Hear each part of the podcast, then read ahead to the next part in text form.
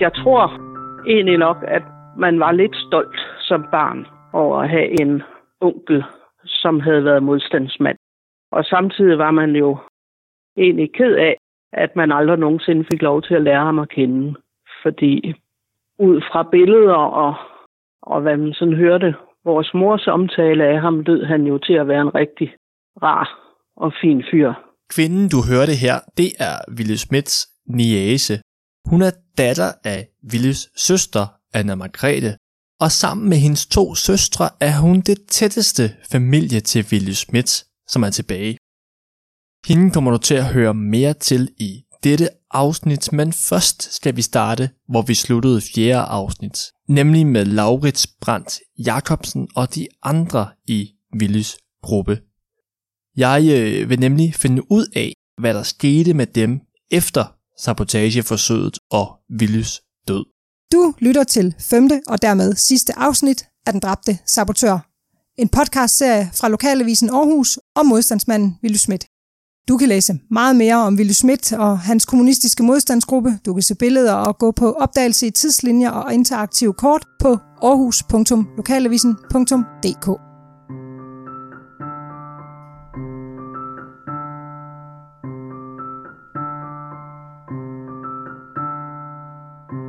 Inden jeg går i gang med at kigge på, hvad der skete med gruppen, så har du nok lige brug for en hurtig genopfriskning af personerne, der var med i den. Sabotagegruppen bestod jo ud over Willy Schmidt af Laurits Brandt Jacobsen, Erik Pedersen, Erik Kolding Andersen og Mogens Kok Jensen. Ved sabotageforsøget i Ole Rømersgade, der var Mogens dog ikke med. Det var de fire andre, hvor øh, Willy altså mistede livet, og hvor Laurits Brandt Jacobsen blev såret. De to hoppede jo, som jeg forklarede i afsnit 1, frem med deres pistoler og kom i hæftig sludkamp med marinevægteren. Laurits blev ramt i armen, men noget hårdt såret at flygte fra stedet. Laurits Jacobsen, som blev såret, da Willy Schmidt blev dræbt, han kom jo øh, via Visten til Sverige allerede dengang. Det var helt rigtigt, som Erik Pedersen forklarede det i det gamle interview med Jesper Wang Hansen. Laurits kom til Sverige, men det var med en del besvær, at han kom afsted. Politiet var nemlig på sporet af ham. De havde hans navn, og de havde endda også et billede af ham. Af de politirapporter, som jeg læste på øh, Rigsarkivet, fremgår det, at betjentene allerede dagen efter sabotageforsøget i Ole Rømersgade mødte op på Laurits' bopæl i Mejlgade 78. Han var ikke hjemme. I stedet havde han efterladt et brev til sine forældre, hvor han oplyste, at han havde set sig nødsaget til at rejse bort et par dage på ferie med en kammerat, som det bliver formuleret i politirapporten, hvor der også står, at der straks blev sat ind på en eftersøgning af Jacobsen. Efter sabotageforsøget flygtede Laurits Brandt Jacobsen fra Ole Rømersgade med blodet strømmende ud fra skudsåret i armen. Det skulle have været så voldsomt, at man kunne følge hans blodige spor et godt stykke hen ad gaden. Sådan blev det i hvert fald beskrevet af kammeraterne efterfølgende.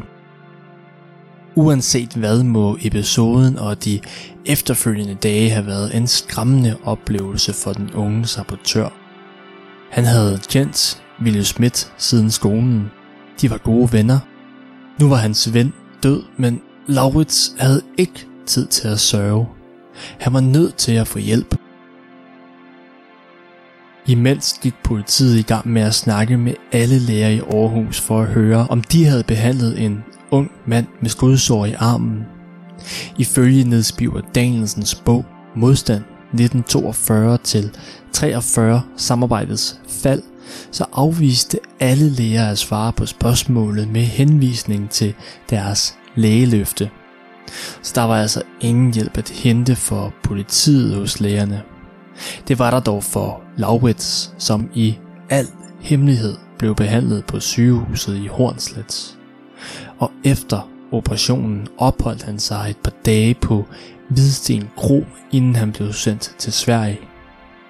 Det vidste politiet selvfølgelig ikke noget om, og betjentene fortsatte med at lede efter ham i Aarhus. Men Laurits Brandt Jacobsen var i sikkerhed, og han blev i Sverige resten af besættelsen, og der boede han også, da han døde i 1997.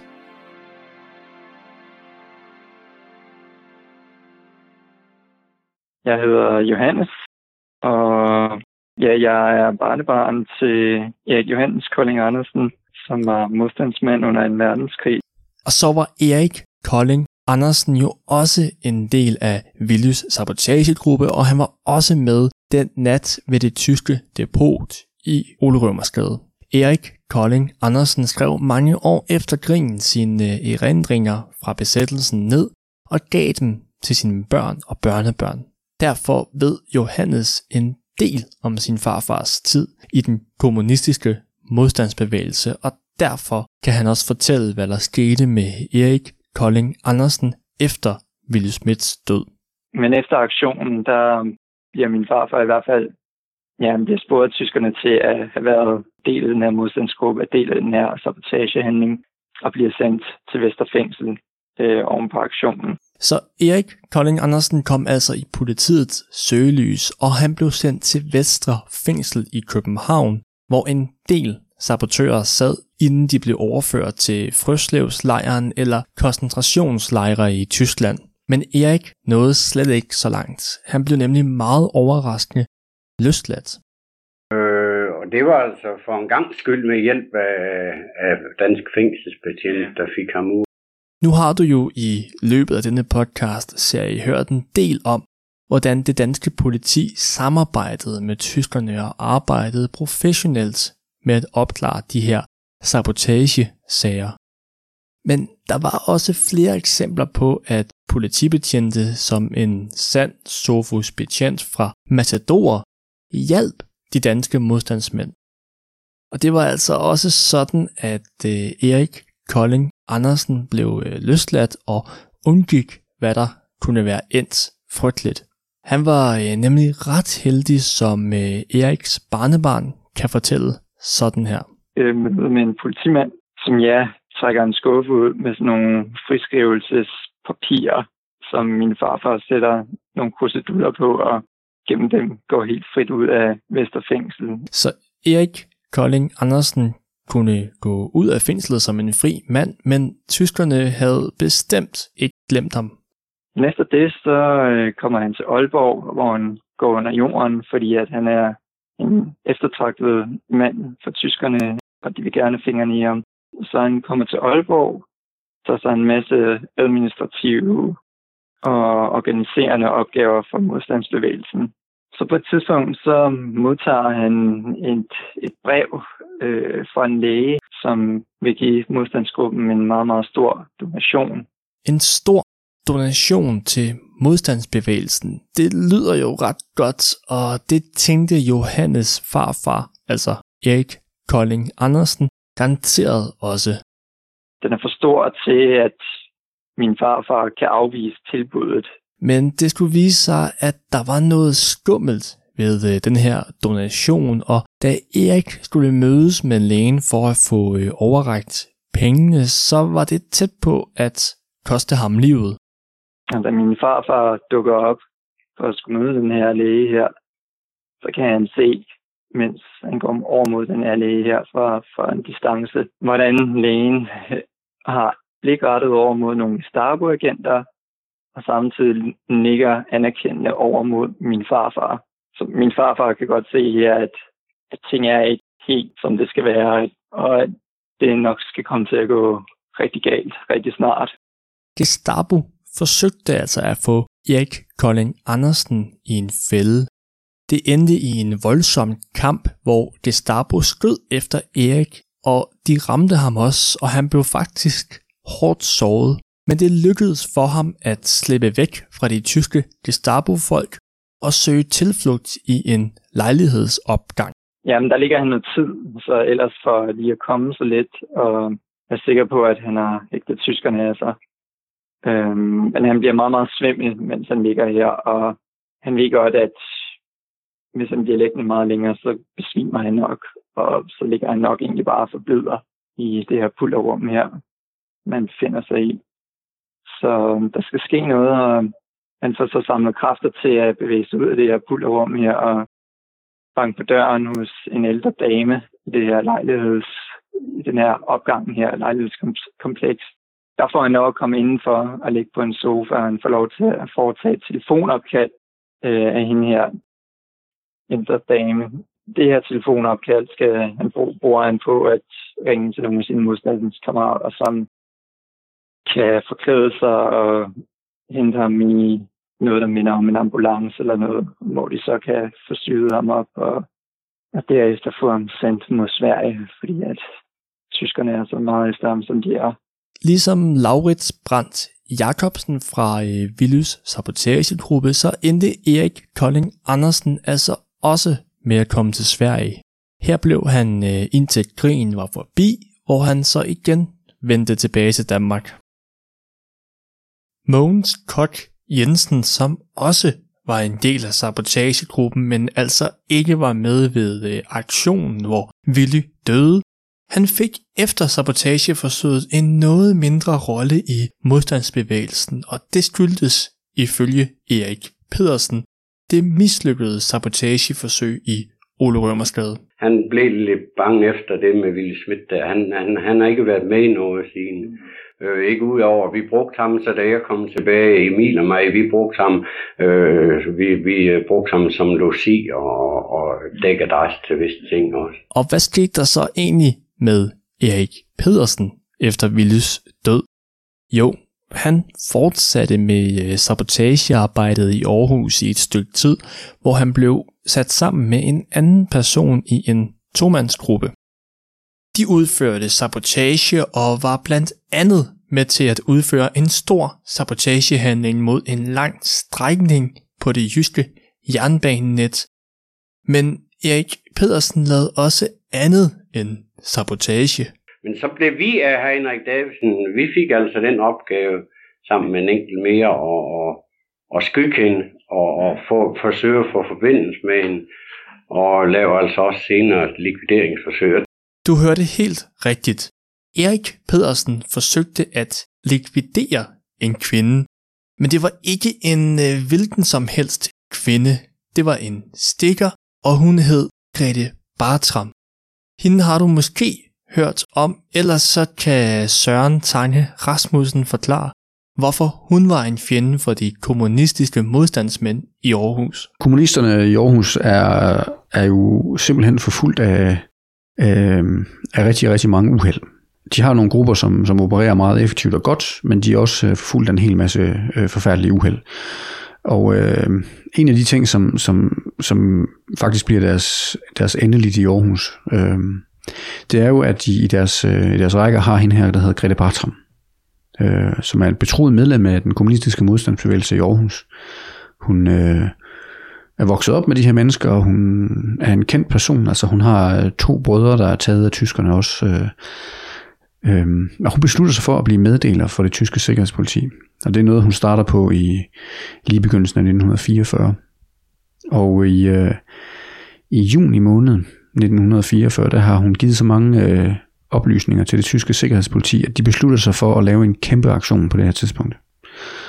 Og i løbet af ja, juni, øh, juli og august måned, der optrævler Gestapo faktisk hele den kommunistiske organisation i Aarhus. Stort set samtlige øh, medlemmer fra den øh, store sabotagegruppe, altså Willy Samsings gruppe, som er meget effektiv, øh, bliver taget, men også øh, det meste af Aarhus Eko, øh, gruppen, David Heigård, som er den kommunistiske leder, og hans organisation bliver også op, øh, optrævlet.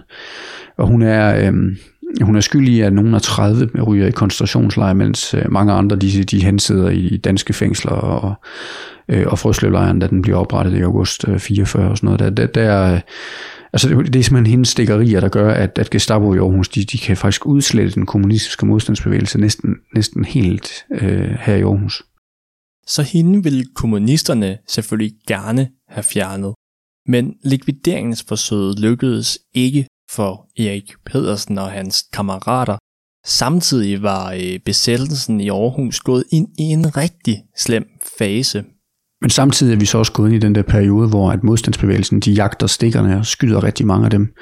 Og det tyske sikkerhedspoliti, de tager jo så hævn ved at skyde øh, øh, tilfældigt udvalgte, øh, eller mere eller mindre tilfældigt udvalgte personer, som bliver udsat for de her såkaldte clearingdrab.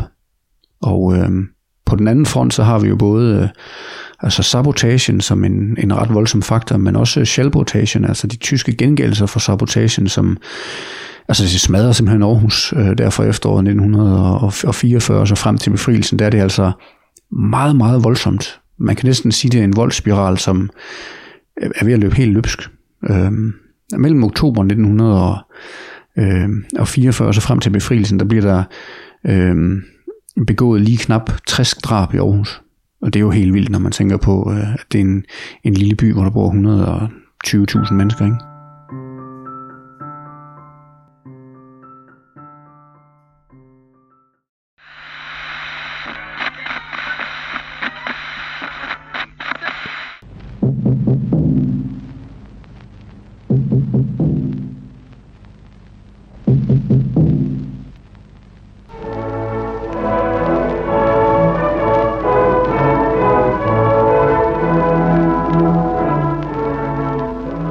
London, BBC sender til Danmark.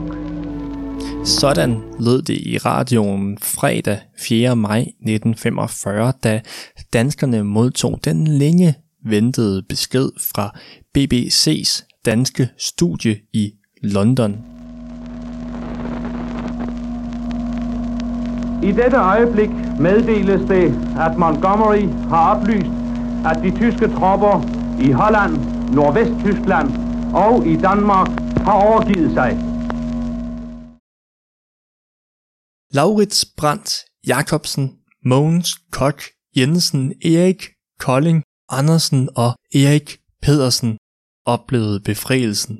De overlevede alle de fem forbandede år.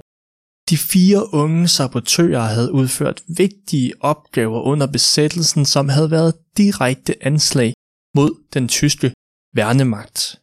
Willy Schmidt derimod, han nåede aldrig at opleve den frihed, som han kæmpede for. Han døde som 23-årig for den sag, som han troede på. Men hvor vigtige var hans handlinger? Hvad betød de? Det var jo blandt andet nogle af de spørgsmål, som jeg gerne vil have svar på ved at lave denne serie. Og de spørgsmål stillede jeg også til øh, Niels Biver Danielsen, da jeg snakkede med ham havde en, øh, øh, havde en stor betydning, da, øh, jamen selvfølgelig, da, da sådan offentligheden fandt ud af, hvem han var. Det, øh, det vidste, man, vidste man jo ikke, mens han, øh, mens han lavede sit arbejde. For det var øh, noget nyt i Aarhus, at der blev begået virkelig effektiv, målrettet sabotage. Teknisk dygtigt udført. Danmark har været besat i tre år, øh, altså på det tidspunkt, og øh, der var flere og flere, der havde den indædte følelse af, at nu, nu ville man altså gøre noget mod den her besættelse af landet. Og der var Ville Schmidt en, der havde været i stand til at gøre noget effektivt. Willes liv endte alt, alt for tidligt. Men jeg tror, eller jeg er faktisk ret sikker på, at han trods sin unge alder var meget bevidst om, at det han gjorde meget vel kunne ende med at koste ham livet. Men i hans hoved var et frit Danmark nok vigtigere end hans eget liv. Det virker det også til, når man ved, hvad han sagde, da han i 1942 gik i land efter at have arbejdet på et skib i et stykke tid. Da Willy i 1942 gik i land fra SS Oslo, sagde han disse ord. Jeg går nu i land for at tage kampen op mod nazisterne. Skal jeg dø, skal det være for min overbevisning, ikke for en bombe nedkastet mod en tysk konvoj. Tove Andersen er niese til Willy Schmidt. Det var hende, du lige hørte. Hun er datter af Anna Margrethe, som jo var søster til Willy Schmidt. Hun er sammen med sine to søstre det tætteste familie, der er tilbage til Willy. Og for hende har øh, han hele livet spillet en stor rolle, selvom hun blev født 8 år efter, at han døde vi har hørt så meget, så han altid har, har været en del af, af vores liv eller vores familie på den måde, at altså jeg kan ikke huske, at jeg ikke har vidst, at jeg havde en onkel, som var blevet skudt som modstandsmand under krigen. Øh, så på den måde har han jo altid været der. Tove har da også en hel del interessant at fortælle om Willy Smits, for hun har adgang til flere af hans gamle breve. Jo, vi har nogle breve, som, øh, som Willy skrev hjem til sine forældre og så til vores mor fra, ja, nu de ligger op hos min søster, for hun er i gang med at skrive dem ind på computeren. øh, og hun sagde lige i går, at det første, han har sendt hjem der, det er fra august 1940. Øh, og der rejser han til Tyskland for at arbejde. Og så får han jo hyre på, øh, på et skib på et, et eller andet tidspunkt også og, og skriver hjem derfra, indtil han så egentlig går, går i land, og det mener jeg er i 42. Det er faktisk en ret interessant oplysning, for jeg har under hele arbejdet med øh, serien troet, at Willy var i Aarhus hele besættelsestiden. Men med de her breve, som øh, Toves søster har, så tyder det på, at Willy tog afsted til Tyskland i 1940. I øh, august måned, altså efter Danmark var blevet besat af Tyskland, så rejste han derned. Og først i 1942 mener Tove, at Willy var tilbage i Aarhus igen, hvor han altså var klar til at kæmpe som kommunist for et frit Danmark. I mængden af breve har Tove og hendes søstre også billeder af Willy, og der er endda et billede, som blev taget af ham med hovedet ud af et vindue i en øh, togvogn, lige før han rejste afsted til øh, Tyskland. Det billede har jeg fået lov til at bringe, og i beskrivelsen til dette afsnit kan du klikke på et link direkte til billedet. Ligesom jeg har fortalt i øh, podcast-serien, så har Tove også hørt, at politiet var meget voldsomme i deres behandling af hendes bedsteforældre i dagene efter Willis død. Det har vi jo hørt i vores barndom også, altså specielt har vores forældre jo fortalt, at øh, ja, vi kan sige, som replikken fra Matador. Det var ikke alle, der var som Sofus betjent. Og min far synes i hvert fald, at, at de var noget MC fra politiets side. Øh, han har fortalt, at de kom op, da de kom ned til mine bedsteforældre der om natten, hvor Willy var blevet skudt. Der kom de altså op både af fortrappen og af bagtrappen og bankede på. Øh, og det vil sige, at hvis der nu havde været en derop, som ikke skulle være der, så havde vedkommende altså ingen chance for at, at slippe væk. Øh,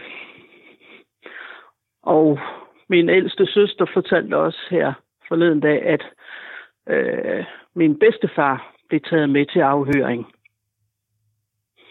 Og, øh, og det synes min far i hvert fald også, at det var ikke rimeligt, at de slæbte en gammel syg mand med til afhøring, hvor de lige havde overbragt ham nyheden om, at hans søn var blevet skudt. Det, det var lidt hårdt. Og Tove har også fået at vide, at politiet gav Milma, altså Willys kæreste, en noget voldsom behandling. Ja, min, min far sagde, at hun kunne ikke tåle at se blod. Og da hun var nede til afhøring, så smed de Willys tøj hen foran hende og spurgte, om hun kendte noget til det. Og, øh, og så tænker jeg sådan, uanset om man kan tåle at se blod eller ej, øh, så, så vil man måske nok gå i brædderne, hvis man lige har fået at vide, at ens kæreste er blevet skudt og dræbt. Ikke? Ja. Men altså, hun besvimede simpelthen. Og, øh, og min far var også til afhøring. Øh, og havde faktisk bedt dem om, at når de nu var færdige med Willys tøj, så hvis de ikke selv ville smide det ud, så skulle de ikke sende det ned til min mormor og bedstefar. Så kunne de sende det op til ham og så min mor. Men det gjorde de altså ikke. det blev afleveret ned hos min mormor og bedstefar. 7. oktober 1945, altså fem måneder efter øh, befrielsen, der blev der afholdt en mindeholdtidlighed for Willy Schmidt på Nordre Kirkegård. Det var her den øh, store mindesten ved hans øh, grav blev afsløret. Det var øh, den sten, som gjorde, at jeg blev opmærksom på Willy Schmidt. Den her store sten, hvor hans ansigt er engraveret, og på stenen er der også skrevet følgende. Vi lover at ære dit minde, din trofasthed og dit mod, derved at vi fører til sejr for den sag, som du offrede dit blod. Det er en øh, strofe fra et digtet En hilsen til jer kammerater, som kommunisten Martin Jensen skrev i forbindelse med den spanske borgerkrig. Og den strofe mente Willys kammerater altså passede til hans sten. Ved øh, mindehøjtidligheden deltog flere af Willys kammerater, og Milma var ifølge en gammel avisartikel også til stede, hvor hun læste et digt højt. Willys far døde jo, som øh, tidligere fortalt, omkring tre uger efter Willys begravelse. Foran Willys store mindesten ligger der en mindre sten, hvor der står far, og ved siden af ligger endnu en sten, hvor der står mor. Så både Tove og hendes øh, søstres onkel og bedsteforældre ligger begravet ved den store mindesten, og hver gang Tove er på øh, Nordre Kirkegård, bliver der også lagt blomster ved gravstedet. Jamen altså, når vi er på kirkegården med blomster hen til vores forældres og søsters gravsted, jamen så har vi også altid blomster med til det andet.